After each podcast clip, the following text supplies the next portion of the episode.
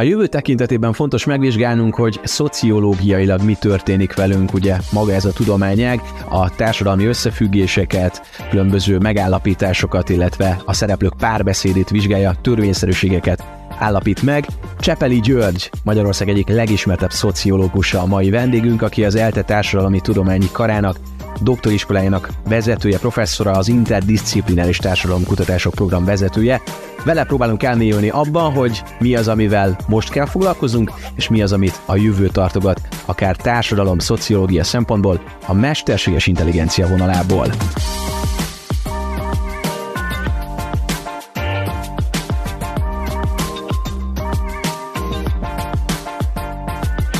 György, mit csinál egy szociológus? Kérdez, olvas, beszélget. Hogy kell elképzelni a tevékenységet?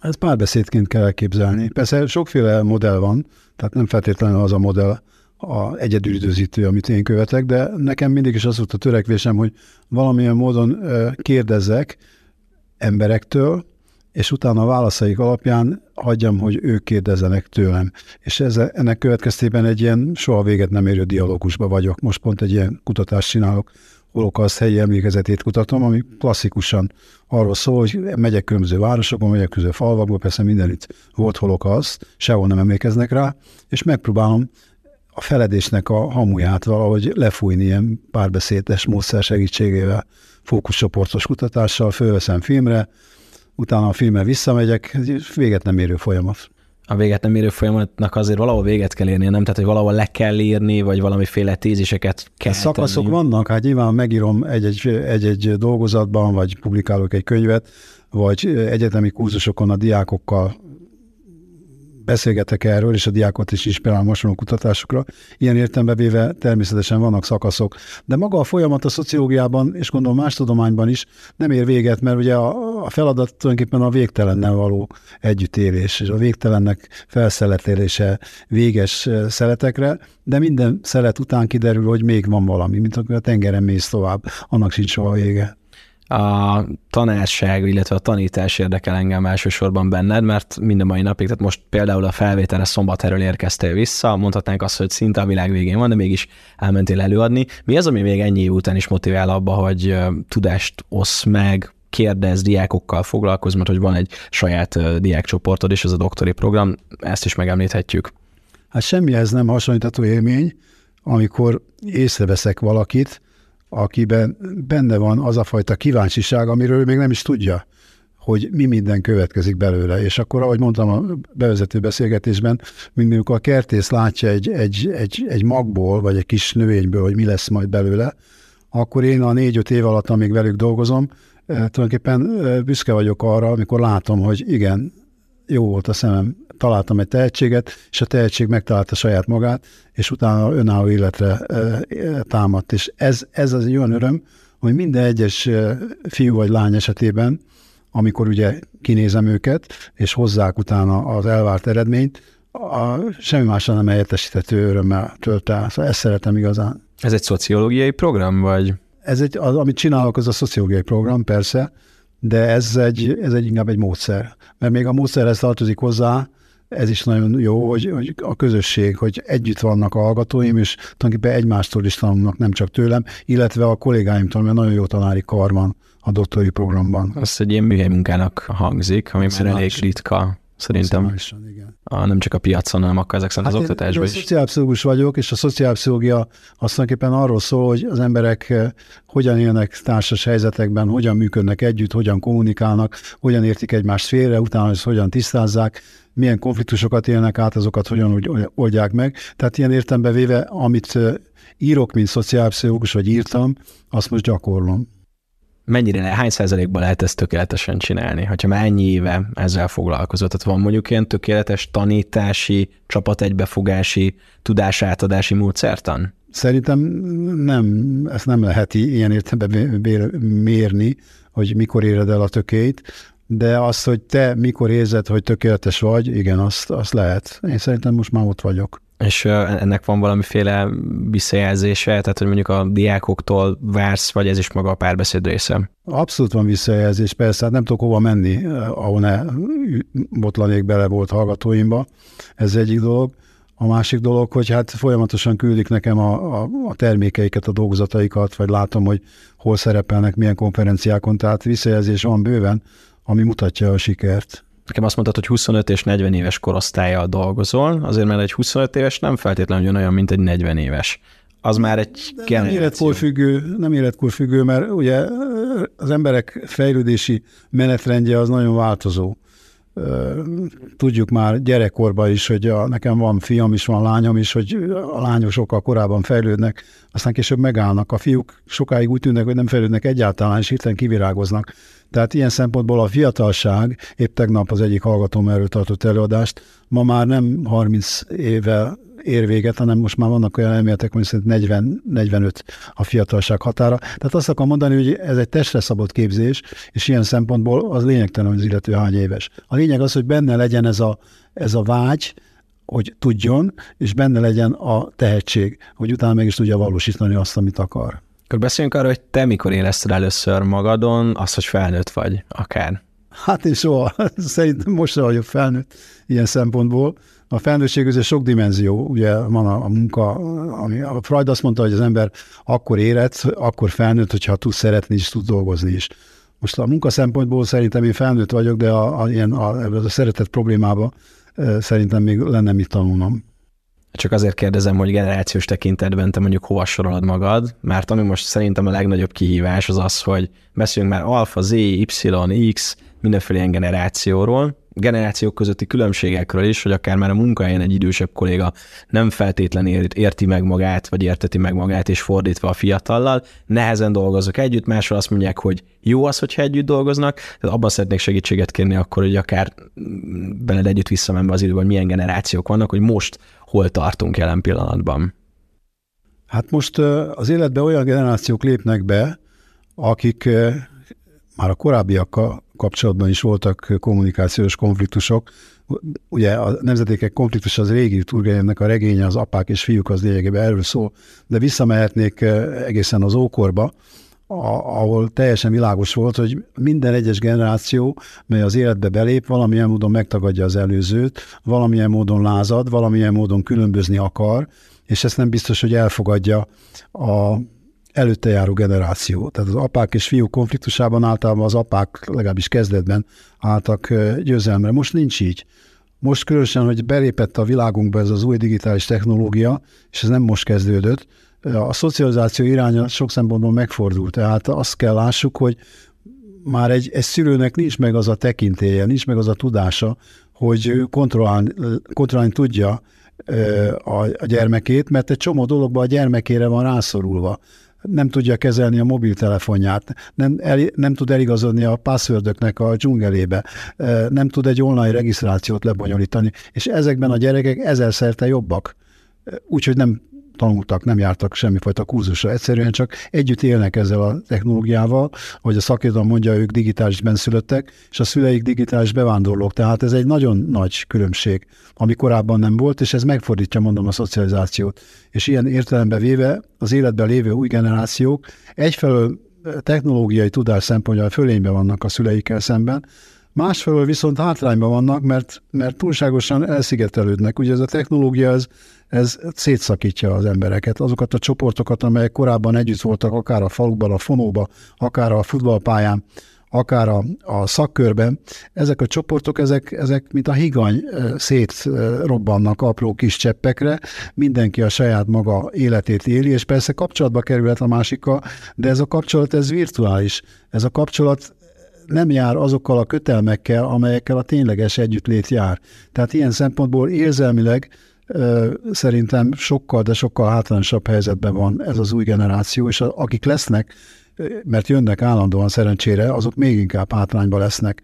Úgyhogy kétarcú dolog. Tehát egyfelől tényleg többet tudnak, alkalmasabbak a digitális világhoz való csatlakozásra, másfelől érzelmileg sekélyesebbek, sivárosabbak, és van még egy harmadik dolog, ami már bizonyos a szülőkre is vonatkozik, hogy az a fajta klasszikus műveltség, amivel még én felnőttem, a, aminek a, ugye az alapja, a szilárd alapja volt a, a, a latin, a görög, a zsidó ö, tudás, ez, ez egyszerűen eltűnt. Ez egyszerűen eltűnt, és ilyen szempontból az a kulturális sivatag és, és vákum, ami a mostani generációkat nyomasztja, ők nem is tudják egyébként, hogy ez egy nyomasztó dolog, ez már a szüleikben is megvolt. Tehát ezzel együtt kell élni, egy új világ bontakozik ki a szemünk előtt, amely messze menően ki fogja választani azokat, akik valamilyen módon ragaszkodnak ehhez a klasszikus tudáshoz, ez egy nagyon apró kis kisebbség lesz, kiválasztja azokat, akik virtuóz módon fogják az új technológiát birtokolni, a mesterséges intelligenciát nem csak alkalmazni fogják, hanem fejleszteni is fogják az élet legkülönbözőbb területein. És sajnos meg kell mondjam, hogy azért a többség az bizonyos értelembe véve a vesztese lesz ennek az átalakulásnak. Alkalmazni alkalmaz innovációkat, de például nem lesz munkahelye. És erre nem tudok más megoldást találni, csak azt, hogy lesz majd egy garantált alapjövedelem, és akkor valamilyen módon ezeket az embereket meg kell tanítani úgy élni, mint hogy most a nyugdíjasokat meg kell tanítani élni. A nyugdíjas ugye nem dolgozik 65 év után, és rá kell, hogy többenjen arra, hogy azért van élet munkanélkül is. Most majd a 20 éveseket kell erre rádöbbenteni. Akkor azt mondod, hogy elbutul a társadalmunk? Ez megint egy olyan jellegű dolog, hogy szlogennek jó, de azért azt világosan kell látni, hogy a, az intelligencia az skála függetlenül oszlik el, és mindig is skála függetlenül oszlott el, ami azt jelenti, hogy nagyon kevés ember van, akik nagyon okosak, és eh, hát nagyon sok ember van, aki kevésbé okos. A, szintén nagyon kevés van, aki abszolút nem okos. De ilyen értelembe véve ez nem egy demokratikus képesség. Tehát, hogyha azt mondod, hogy elbutulsz, a, elbutul a társadalom, akkor azt kell mondjam, a társadalom mindig is buta volt. Akkor úgy kérdezem, hogy eh, lustábbak leszünk, vagy kevésbé akarunk majd gondolkodni? Kevésbé akarunk dolgokat megfejteni? Azt, azt szerintem ebből az következik, hogy sokkal szelektívebb lesz a, a, az élet, szóval sokkal több lehetőség lesz azok számára, akik tényleg élni akarnak az újdonsággal, akik nem nyugszanak bele abba, hogy ők ilyen lényegében véve jól fizetett munkanélküliek legyenek, egy fölösleges, dologtalan osztály tagjai legyenek. És erre ez a világ maximálisan lehetőséget biztosít. Tehát, hogyha te influencer akarsz lenni, és ki akarsz emelkedni a szürkeségből, akkor, hogyha megvan hozzá a képességed, megvan hozzá a networköd, akkor tulajdonképpen ki tudsz emelkedni. Tehát ilyen értembe véve ez a világ egy nagyon flexibilis világ lesz, nagyon sok lehetőséget fog tartogatni, sokkal többet, mint a korábbi társadalmak, hogy aztán ki mennyire fog tudni élni ezekkel a lehetőségekkel, az egy másik dolog. Tehát ilyen értelembe véve, mivel a képességek azok sajnos egyenlőtlenül oszlanak el, ezért azt kell mondjam, hogy a többség azért ki fog maradni. Mit okoz ez társadalmilag? Tehát, hogy oké, okay, ezek most egyének, egyéni célok, egyéni nem célok, lazulás, lustulás, vagy nem gondolkodás, vagy kényelem, de gondolom ez nagyobb értelemben azért különböző korszakokat abszolút meghatároz majd. De hogy tragédia nem lesz, mert ugye eddig csak egy dimenzióról beszéltünk az intelligenciáról, aminek tényleg van egy ilyen arisztokratizmusa. De ez az ész arisztokratizmusa, de van a szív. A szív az demokratikus, tehát a, a fájdalom az mindenki számára fájdalom, az öröm mindenki számára öröm. Tehát a paradoxon az, hogy intellektuálisan fantasztikusan el vagyunk egymástól választva, a képességeink egyenlőtlen eloszlása folytán, de mivel van bennünk egy, egy, egy, egy, egy humánus alapréteg, az érzelmi reagáló képességnek ez a demokratizmusa, ennek következtében mégis tudunk kommunikálni egymással. Tehát Einstein mondjuk nyilvánvalóan, hogy a, a, a relatíves elméletéről nem nagyon tudott szinte senkivel beszélni. Volt 5-6 ember, aki ezt megértette. Ettől még, hogyha valamilyen szerelmi bánatba esett, már pedig esett, akkor bőven talált magának partnert, mert az is esett már szerelmi partner, az is esett már szerelmi bánatba, és ennek következtében a bánat frontján tökéletesen meg tudták egymást érteni, miközben az intellektuális szférákban hallatlan különbség volt közöttük. Tehát ilyen értelemben ez a világ, amit én most itt prognosztizálok neked, ez azt mondja, hogy érzelmileg viszont tökéletes lehet a közösség keresés, és érzelmileg tökéletes lehet a kiegyenlítődés, amit egyébként az intellektuális pálya egyenlőtlensége okoz. Tehát azt mondod, hogy ez a digitalizáció az az, ami okozta igazából ezt? Na, a digitalizáció felszíne hozta, tehát ez mindig is megvolt. És soha nem értettem egyet azzal a felfogással, hogy az emberek totálisan egyenlőek, ezt egy abszurd dolognak tartottam, mert hát én pszichológiát végeztem, és nagyon jól láttam a IQ teszteknek az eredményét, hogy kizárt. Az egy jó fokmérője amúgy? Hát sok, sok teszt van, nem? Az IQ az egy, de millió más mutató, de egyik mutató sem mutatja azt, hogy, hogy egyenlően, egyenlően oszlanak el az emberek. De a kapcsolatokban sem, ugye a Barabási azzal lett világhírű, hogy azt mutatta ki, hogy kevés embernek van sok kapcsolata, és sok embernek van kevés kapcsolata. Tehát az egyenlőtlenség az, az része tulajdonképpen a, a világunknak, ebben én nem látok semmi kivetni valót, Ez az új világ, amiről beszélünk, szerintem attól lesz jobb, hogy ezeket az egyenlőtlenségeket egyrészt elviselhetőbbé teszi, mert sokkal nagyobb lehetőséget biztosít az egyén számára, hogyha van benne tehetség és van benne képesség, hogy használja, alkalmazza a benne lévő szabadságot. Másfelől meg, ha nem akarja, nem, vagy nem tudja ezeket a lehetőséget kihasználni, akkor még mindig ott van az érzelmi platform, ahol megkeresheti a boldogságot. Sok olyan példát láttam viszont, hogy pont mondjuk valaki szerette volna megmutatni magát, nem jött össze neki, viszont mindenki máson ugye látja akár a közösségi médiában, hogy milyen szuper, szuper király élete van. Na az viszont visszacsap és szorongást és nem tudom, önmarcangolást vált ki, és inkább visszahúz az embereket, mint Igen, ez egy, ez egy nagyon fontos ügy, amit felvetettél, mert ugye a digitális világ, amiről beszélünk, ha benszülött vagy, ha bevándorolt vagy, azért könnyen nem adja meg magát. És valamilyen módon, és ez nagyon hiányzik a jelenlegi iskolarendszerből, a jelenlegi oktatási, nevelési kultúrából, hogy megtanítsák már a gyermekeket, mert ők megtanítják magukat ezekre az alapvető készségekre, tényleg baromi jól ö, ügyködnek ezekkel a kütyükkel. De hogy az egész mire való, hogy, mire, hogy, hogy lehet felhasználni, hogyan lehet ebből értelmet kicsiholni, ahhoz kellene egy, egy, egy külön kurzus kellene, vagy egy külön nem feltétlenül kurzus, külön tantárgy kellene, hogy tanulnak hitet és erkölcstant, nyugodtan tanulhatnának digitális uh, írásszódást. Tehát tanítás nélkül ez nem megy. És lenne olyan, aki meg tudnám alapozni ezt a tananyagot? Mert hogy azt érzem, hogy ugye van egy ilyen generációs, nem tudom, egy ilyen váltás, hogy vannak a digitális benszületek, meg a digitális bevándorlók, és hogy a, a közöttük lévő fordulat, azt talán én most 30 éves leszek, talán az én generáció, mert én, én már valamennyire beleszülettem, tudok segíteni a szüleimnek, de már én is kezdek mondjuk olyan dolgokat nem érteni néha, ami most történik a világban. Uh, nem tudom kihozni létre ezt a tananyagot, mert hogy az idősebbek viszont nem tudják ugye validálni, mert nem tudják, hogy miről beszélnek. Hát valószínűleg ennek a tananyagnak állazatos módon kellene létrejönnie úgy is, hogy akik, akik kitalálják az egyes témákat, az egyes legjobb gyakorlatokat, azokat hálózatba szervezzük, és akkor crowdsourcing formájában lényegében véve kikristályosodnának egyes témákra az egyes kurzus lehetőségek. Tehát ez, ez tulajdonképpen nem úgy gondolom, hogy, hogy ahogy bemész az iskolába, és akkor van egy tanár, mondtam a itt és erkös tanárt, aki elmondja neked, mi a tíz parancsolat. Itt valószínűleg az iskola az, az ugyanaz, mint az élet. És ez a technológia, amit, amiről beszélünk, itt miért lehetnének megtalálni azokat a virtuális pontokat, akár Facebook csoportokat, akár Instagram csoportokat, akár TikTok csoportokat, mit tudom én milyeneket, akik lényegében véve ezt a fajta tanítást elvégeznék úgy, hogy miközben tanítasz, te tanulsz is, mert ez a dolognak a titka.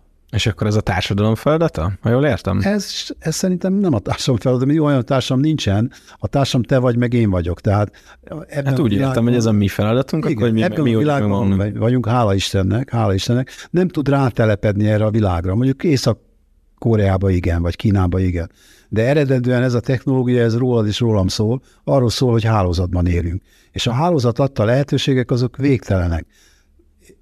Pozitíve is, meg negatíve is. A pozitív lehetőségek azért alapvetően bízok benne, hogy, hogy általunk realizálhatók. Tehát ilyen szempontból nem vagyok pessimista. De jól értem, akkor mégis ők jobb lenne, hogyha még járnánk fonóba, meg járnánk közösen nem, nem, nem. Hát jobb, lehet, hogy jobb lenne, de ez lehetetlen. Tehát ez olyan, mint ami volt, az volt, az, az emlékezett, visszahozhatja nosztalgikusan, de a, ha vonat egyszer elment, akkor az nem jön vissza. Tehát ez az irány, ez a, digitális átalakulás, ez, ez keményen megy előre. Nincs az a erő, amely vissza tudná állítani a feudalizmus, vissza tudná állítani a közösségi társadalmat.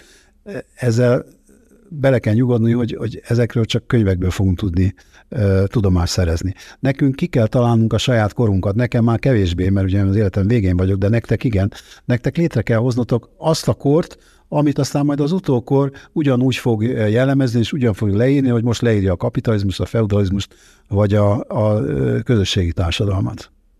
Ez csak rajtad áll.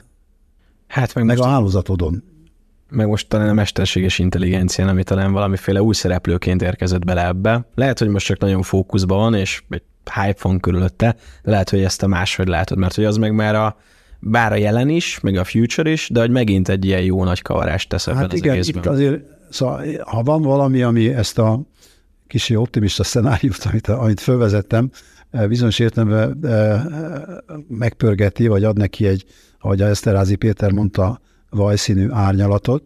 Ez pont ez a mesterséges intelligencia, mert úgy tűnik, hogy a, a legutóbbi fejlemények azok előrevetítik azt a lehetőséget, amit Kurzweil már sok évvel korábban megjósolt, hogy bekövetkezik a szingularitás, bekövetkezik a gépi és a természetes agynak valami fajta összeolvadása, valami fajta egygyéválása, és ebben az egyéválásban, ebben az egységben nem biztos, hogy a természetes rész lesz majd a domináns. Lehet, hogy a mesterséges. Azt nem tudom valószínűleg, hogy teljes egészében a mesterséges intelligencia szuperagy formájában mondjuk uralma alá vessen mindenkit, minden természetes észre rendelkező lényt.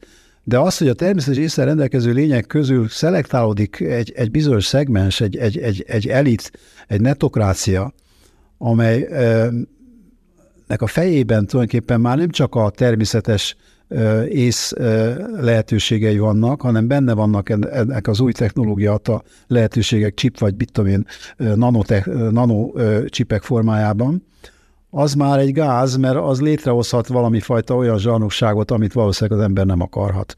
Tehát ilyen értelemben véve a mesterséges intelligenciának ez a legújabb ö, fejlődési szakasza, amely tulajdonképpen kisajátítja a nyelvet, mert ennek még nagyon az elején vagyunk.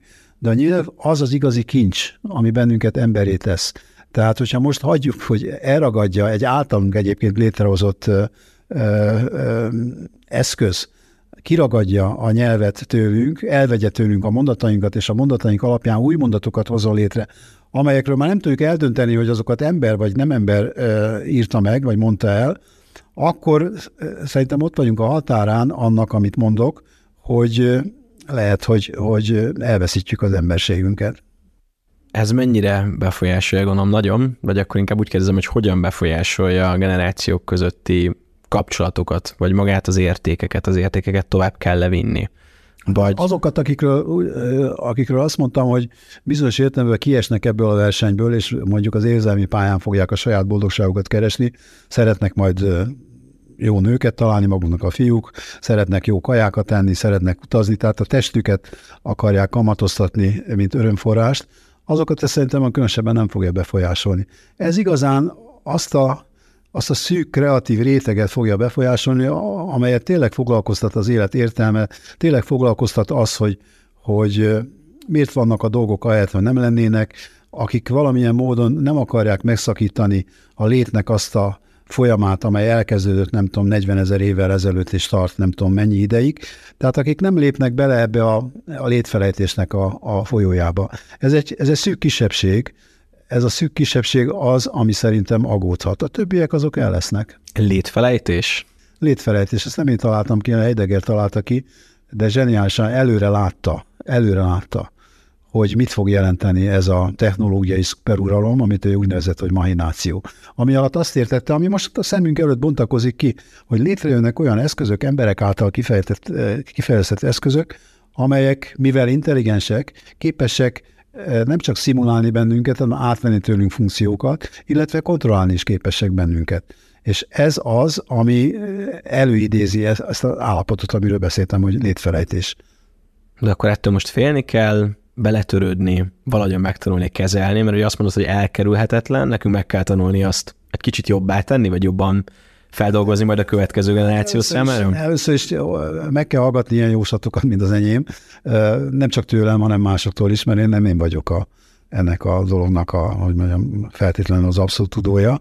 Tehát egy, ahogy most divat ez a nemzeti konzultáció, én tulajdonképpen egy digitális konzultációt javasolnék, ahol a, az értelmiség java szembenéz ezzel a lehetőséggel, és megpróbálja ezt, az, ezt a kérdést cizelálni, amit föltettél nekem, hogy, hogy mi az, ami feltétlenül rossz, de elkerülhetetlen, mi az, ami feltétlenül rossz, de elkerülhető, mi az, ami feltétlenül jó, és elő kell segíteni ennek a bekövetkezését. Tehát tulajdonképpen egy ilyen digitális konzultáció eredményeként egy, egy egy cselekvési tervre volna szükség, ami egy nevelési terv is egyúttal, mert mondtam, hogy a, a, az új generációkat valamilyen módon fel kell készíteni arra a világra, amiben vannak, és amely világ nem fog tőlük elmúlni egyáltalán. Tehát egy sokkal, de sokkal tudatosabb ö, ö, társadalmi ö, együttlétre volna szükség annak érdekében, hogy, hogy az általam kicsit hát negativisztikusan beállított létfelet, ne következzen be.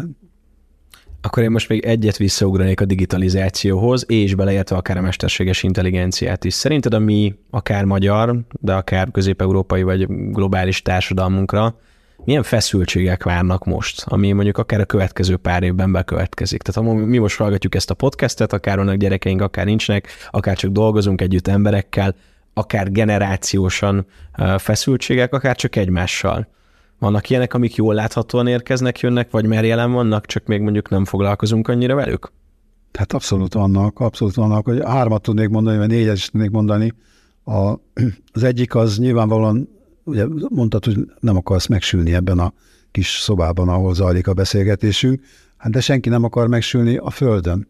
A klímaváltozást sokan tagadják, sokan nem tagadják, de az mondjuk tagadhatatlan, hogy minden évben tovább tartanak azok a elviselhetetlen hőséggel átitatott napok, amelyek egy ponton túl, hát valószínűleg megsütik az embereket, hogyha nem, nem mennek árnyékba, vagy nem mennek a hűvösbe. Tehát a klímaváltozás ilyen szempontból egy kihívás, amivel együtt jár ugye a tengervíz magasságának a megnövekedése, együtt jár az ivóvíz eltűnése a hatalmas régiókból, és akkor itt vagyunk a másik problémánál, a migráció problémájánál. Ugye 8 milliárd ember számára elvileg lenne elég életér a Földön, de csak akkor, hogyha az élet lehetőségek egyenletesen oszlanának el. De Afrikában van már nem tudom, hány, legalább 4 vagy 5 milliárd ember, fogalmam sincs, mert minden nap többen vannak, ott tűnik el a levegő, tűnik el a víz. Hát nyilvánvalóan ilyen helyzetben nem tudnak más csinálni a szerencsétlenek, mint hogy megindulni oda, ahol jó a levegő, ahol, ahol a természeti feltételek optimálisak, és van víz. A víz a legfontosabb motivum. Tehát a migráció az a másik ilyen nagy kívás, a harmadik nagy kívás, ehhez se kell a zseninek lenni, hogy az ember ezt ne lássa be. Ez már nem természeti, hanem emberi jellegű, nem mint hogy a másik kettő nem lenne emberi, csak az közvetetten emberi. Itt közvetlen emberi gyarlóságról van szó, ami Ukrajnában zajlik. Ez a háború, ez nem, e, erre nem úgy kell gondolkozni, hogy ez holnap véget fog érni. Ez nem fog véget érni. Azért nem fog véget érni, mert ez egy olyan seb, amely mögött egy, egy nagyon súlyos kór, kóros folyamat van, ami megint csak egy ilyen globális válságra vezethető vissza. Ezt már Huntington leírta 1992-ben a Civilizációk összecsapása című könyvében. Ezekkel szemben viszont nem biztos, hogy le kell, hogy tegyük a fegyvert, és amit mondtunk a mesterséges intelligenciáról, és mondtunk a digitális átalakulásról, meg egyáltalán erről a forradalomról, ami a tudás termelésében, felhasználásában jellemzi az életünket. Én el tudom képzelni, hogy igen, lehetséges, lehetséges olyan szoftvereknek, lehetséges olyan technológiáknak a létrehozása, akár egy szuperagy lehetőségeit kihasználva, mert a szuperagy minden adatot össze tudsz hozni, és ha minden össze, össze tud hozni, akkor azt tudja analizálni. Vagy lehet, hogy e, az emberi ész az, az már kevés ezeknek a válság jelenségeknek a kezelésére. Igen, eszembe jutott, amit még akartam mondani, Ugye nemrég volt ez a koronavírus járvány, és hát nem szabad azt hinni, hogy ez volt az első. Bőven, mert a migráció az nem csak azt jelenti, hogy az emberek mennek, hanem a vírusok is mennek.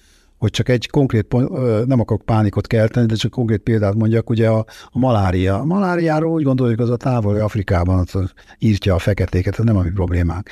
De lehet, hogy jövőre kimész a Margit szigetre, és már megcsíptéged, de szúnyog, és megkaptad a maláriát. Tehát a, a, a vírusoknak a migrációja és a járványoknak ez a, ez a elterjedése korábban nem ismert betegségek képében, ez megint egy, egy, egy, egy nagyon nagy kívás, és erre is van egyébként technológiai megoldás. Tehát szerintem az lenne a jó, hogy ez a nemzeti, ez a, nem, ez a globális digitális konzultáció, ez mondjuk cselekvési tervekben realizálódna, ahol ezeket a válság problémákat megnéznénk, hogy ez a új világ adta eszközökkel hogyan tudjuk kezelni. Mert szerintem lehet kezelni. Viszont nagyon fontos dologra világította rá, hogy az ilyen történelmi tapasztalatok, kulturális meggyőződések jelentős mértékben hozzájárulnak ahhoz, hogy hogyan gondolkodjunk a jövőről, a mesterséges intelligenciáról, annak hatásairól, digitalizációról, meg hogy mire használjuk azokat. Hát így van, tehát itt ami, ami feladat, hogy, hogy valamilyen módon ezt a ezt a lehetőséget, ami, ami a kezünkben van a mesterséges intelligenciával, ezt ne hagyjuk kisajátítani külön érdekeknek, akár politikai, akár gazdasági érdekekre gondolok, hanem megpróbáljam, megpróbáljuk, mondom, ebbe a globális perspektívába helyezni az emberiséget fenyegető veszedelmek kezelésére alkalmassá tenni. És ebben hiszek, hogy ez lehetséges. Mert általában a megoldás az, az mindig meg szokott jönni akkor, amikor már kényszerítő. Én foglalkoztam egy időben kábítószeres páciensekkel, akik az Istennek se tudtak le, leszokni a kábítószerről. És akkor van egy pont az ő életükben, amikor szembe kell nézni azzal, hogy most ha ezt folytatom, akkor meghalok.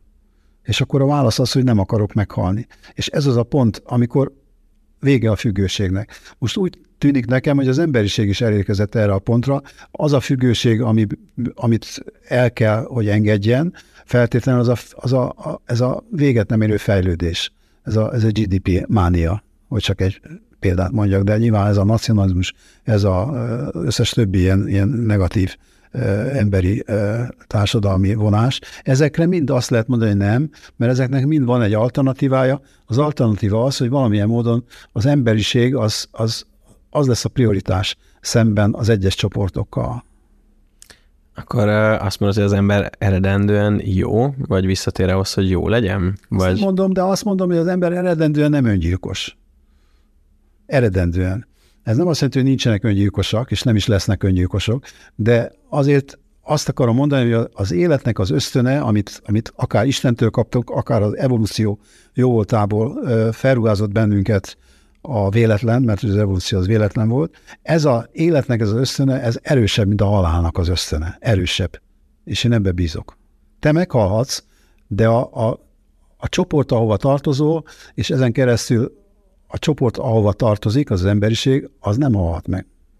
Ez érdekes dolog a vallás, a hit kérdés, meg hogy mivel hiszünk, mert azzal, hogy megjelent a digitalizáció, a technológia, mesterséges intelligencia, nem tudom, hogy mit mutatnak a számok, de talán egyre kevesebb hívő van, vagy meggyőződésből valamiben gondolkodó. Tehát ez, hogy megjelent a mesterséges intelligencia és a digitalizáció mondjuk gyengíti a vallásokat? Nem, szerintem a dolog nem függ ilyen értelembe véve össze, sőt, azt kell mondjam, hogy ez a, ez a helyzet, ugye, amit, amit, amit jellemeztem ezekkel a válságtényezőkkel, meg a létfelejtéssel, meg a élet értelmetlenségének a kísértésével, ez bizonyos szempontból egy spirituális feszültséget eredményez, ami nem biztos, hogy a tradicionális, aminek nem biztos, hogy a tradicionális vallások lesznek a haszonévezői. De azért a, a spiritualizmusnak ilyen szempontból van jövője, vagy hogy itt volt most a Ferenc pápa, nem az volt a tapasztalatom, hogy, hogy sikertelen volt az itt léte. Tehát ilyen értelembe véve, ha én mondjuk ilyen teológiai szempontból nézném a dolgot, akkor, akkor nem aggódnék. Erre voltam kíváncsi, igen, mert hogy azt feltételezném, hogyha megjön egy ilyen mesterséges intelligencia, vagy valamiben is fejlődünk, hogy ez kicsit a földre hozza le az embereket, mint sem, hogy valamiféle távoli bármiben higgyünk, hiszen itt történik a szemünk előtt, és látjuk, hogy mit csináljuk. Ami zajlik ezekben, a, ezekben az új mesterséges intelligencia fejlesztések által létrehozott közegekben, ott maguk a fejlesztők is tulajdonképpen nem tudják, hogy amikor föltesznek egy kérdést, és a kérdésre ad egy választ, egyre még primitív válasz, később már bonyolultabb választ, tehát mi zajlik ott benne? Az a black box, az, az, az tényleg black. És a, lehet, hogy Isten is egy black box. A sok viharos változás ellenére mi az, ami állandó, mi az, ami stabil, mi az, ami megmarad, mi az, ami megrengethetetlen bennünk? Ez visszamegy ugye ahhoz, amit mondtam, hogy, hogy akár a teremtés, akár az evolúció jó voltából, tulajdonképpen az ember a szabad.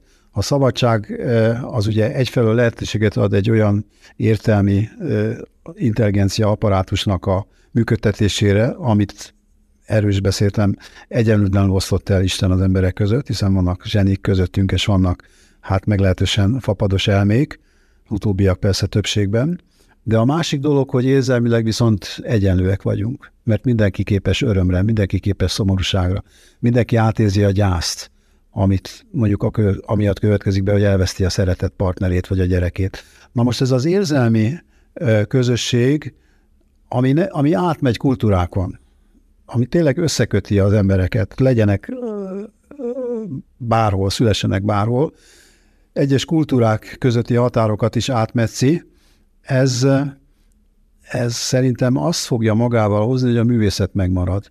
De a művészet nem minden válfaja. A képzőművészetre nem arra nem esküdnék. Itt láttam lenni, mikor jöttem föl egy hatalmas fekete táblát, és megkérdeztem, hogy ez egy műalkotás-e, mire te azt mondtad, hogy nem is adtál világos választ, hogy műalkotás vagy nem műalkotás. De akár az, akár nem, ez, ezt nyilvánvalóan egy, még a gyenge mesterséges intelligencia is képes ilyen műalkotásokat létrehozni. Tehát a képzőzet az, az kuka, az valószínű. Akkor az irodalomnak nagy része kuka. Mert, mert egyszerűen a Shakespeare összes szavát berakom egy, egy, egy ilyen szótárba, mesterséges intelligencia szótárba, akkor az miért ne tudna írni egy olyat, ami a Hamlet 2, meg egy, egy Macbeth 2. Tehát az irodalom esetében már nagyon-nagyon originálisnak kell majd lenni egy embernek, hogy, hogy tudjon valami újat hozni létre. A zene az meg, hát az, az teljes egészében, már most is bőven a, a, a vulgári zene az egyértelműen gépeknek a terméke. Egy bakról nagyon nehéz eldönteni, hogy az most egy gép hozza létre, vagy maga bak hozta létre, egy bak képet szerintem nem olyan nehéz programozni. Wagnert már talán nehezebb lenne, de ami, amire akarok konkrétan utalni, a színház azt szerintem meg fog maradni. Tehát eh, a robotika nem fog tudni olyan szinten fejlődni, hogy egy és Júliát úgy adjanak elő, hogy mind a Rómeó, mind a Júlia tulajdonképpen két robot, és fölmondják azt a szöveget, ami beléjük lett programozva és a rendező is robot lesz, és a közönség is robot lesz. Tehát a, művészet, a színház művészetben látom azt a, azt a páratlan lehetőséget, amely bizonyos értelemben véve megtart bennünket az eredeti a teremtett emberi lényünk mellett megtartja bennünk a szabadságot, megtartja bennünk az érzéseket, és lehetőséget ad a gondolkodásra. Aztán ki milyen szinten gondolkodik, az egy másik kérdés. De lehet, hogy elfogult vagyok. Nekem az egyik legjobb barátom a Balázs Zoltán színházrendező, a Maladipe színháznak a igazgatója, és az ő előadásait érz, érzem úgy, hogy ezt csak ő tudja megcsinálni, senki más. Egyszerűen, amit ő kitalál, és amit a, a, a, a, a, a általa rendezett darabokban a színészeivel előadat, és üzenet, amit közvetít, az az övé. Az soha semmilyen technológia nem fogja tudni produkálni. Tehát ebben nagyon hiszek, hogy ott, ahol a test játsza a főszerepet, a mindennapi életben is erre mondtam, hogy a, a boldogság mégiscsak a testből adódik, a szomorúság is. A test és a művészetnek ez a fajta szimbiózisa, amit a színház jelent, érzésem szerint ez meg fog maradni, ez nem fog eltűnni. És a hozzáférhetőség, mert ugye mondtad, hogy nem mindenki van azon a szinten, tehát maga a mesterséges intelligenciához, meg ezekhez a technológiákhoz való hozzáférhetőség. A hozzáférhetőség az olyan, hogy, hogy az, az nyilvánvalóan az, mivel szabad vagy, eldöntheted, hogy elmész a Róma és Júliára, vagy nem mész el. Ja, nem úgy értem, hanem az, amit nem tudnak, a, nem, nem a színházra gondoltam, hanem minden más, amiben átveszi a szerepünket, vagy felügyeletünket, vagy... Szerintem azt, az, a magájaim nincsenek, mert a, tudnék a, a termékek, a szolgáltatások, a, amiket létrehoz ez a, ez a digitalizált gazdaság, vagy 4.0 ipar, úgy is mondják, a, azt el kell adni, tehát az, az, az, az, az nem torlódhat eladhatatlanul és felhasználatlanul a raktárakban. Tehát ilyen szempontból az alapjövedelem az biztosítja azt, hogy a, a szükséglet az ott lesz. Társadalmi, meg, ilyen szociológiailag, akkor azt mondod, hogy ez az alapjövedelem lesz a következő olyan nagy valamilyen dolog, ami akár egy ilyen paradigmaváltást jelent abba, hogy hogy éljük az életünket? Igen, igen ebbe egész biztos vagyok. És ez mikor jöhet el? Mert már egy-két ország talán próbálkozik vele. Tudom, ez attól függ, hogy mennyire, hogy a technológiai fejlődés és a digitális átalakulás milyen mértékben hatja át a, a társadalmat, meg hogy a társadalmak egymás közti kapcsolatai hogyan alakulnak. Nyilván a magyar társadalmat nem lehet kiszakítani az Európai Unióból, az Európai Uniót nem lehet kiszakítani a nyugati világtól. Érzésem szerint az a nyugati világban épp úgy bekövetkezhet, mint a keleti világban. Szingapur az szerintem egy, egy, egy olyan hely, ahol lehet, hogy legelőször bekövetkezik. De hogy bekövetkezik, az biztos. Koreába, Szingapurba. Itt a kérdés csak az, hogy a szabadság az megmarad, vagy nem marad meg. Mert hogy ez nem azért van, mert az emberek nem akarnak dolgozni? Nem az, hanem a, amire utaltam, ez a, ez a, ez a uralmi mánia, amit sajnos a technológia lehetővé tesz. Ez úgy látom, hogy ez a keleti társadalmakban ez, e, e, ennek az elgondolásnak termékenyebb a talaja mint a nyugati társadalmakban. A keleti társadalmakban soha nem volt az egyéni szabadságnak egy olyan rangja és egy olyan kultusza, mert hiszen nem a zsidó-keresztény értékek eh, eh, mozgatják ezeket a társadalmakat, mint nálunk. Tehát nálunk szerintem eh, nehezebb volna kiírtani az emberekből ezt az eredendő szabadságvágyat, de ezzel együtt is, hogy technikailag az alapjövedelem hol valósul meg, az, az, az bárhol ennek a feltétele az, hogy legyen egy olyan technológiai ökoszisztéma, amely ugye kiváltja az emberi munkaerőt. És már csak ez az egyetlen korlát van akkor ezek szerint ebben. Hát nagy részt, nagy részt. De mondom, itt változatok vannak, mert ha Japánt veszed, ahol a, tulajdonképpen kórházba bemész, akkor nem egy ápolónővel fogsz találkozni, hanem egy édes kis robottal, aki kiszolgál téged, kicseréli alattad a pelenkát, odaadja neked a vizet, felírja a gyógyszer, vagy odaadja a gyógyszereidet. Tehát nyilvánvalóan, ahol előreadottabb ez a változás, ott nyilvánvalóan kikerülhetetlenebb lesz a következtetésnek a levonása a munkaerőpiac szempontjából. Ugye említetted, hogy a gép és ember határa elmosódik, illetve az, hogy megérkezik az alapjövedelem, nem nagyon kell majd dolgoznunk, akkor lesz-e miért szoronganunk, lesz-e miért aggódnunk? Lesz bőven, lesz bőven, mert azért az, hogy elhagyja téged a kedvesed, vagy nem hagy el, ezt, ez a kérdés ez soha nem fog téged hagyni nyugodni. Ez nagyobb probléma lesz, mint most? Ez most is nagy probléma szerintem.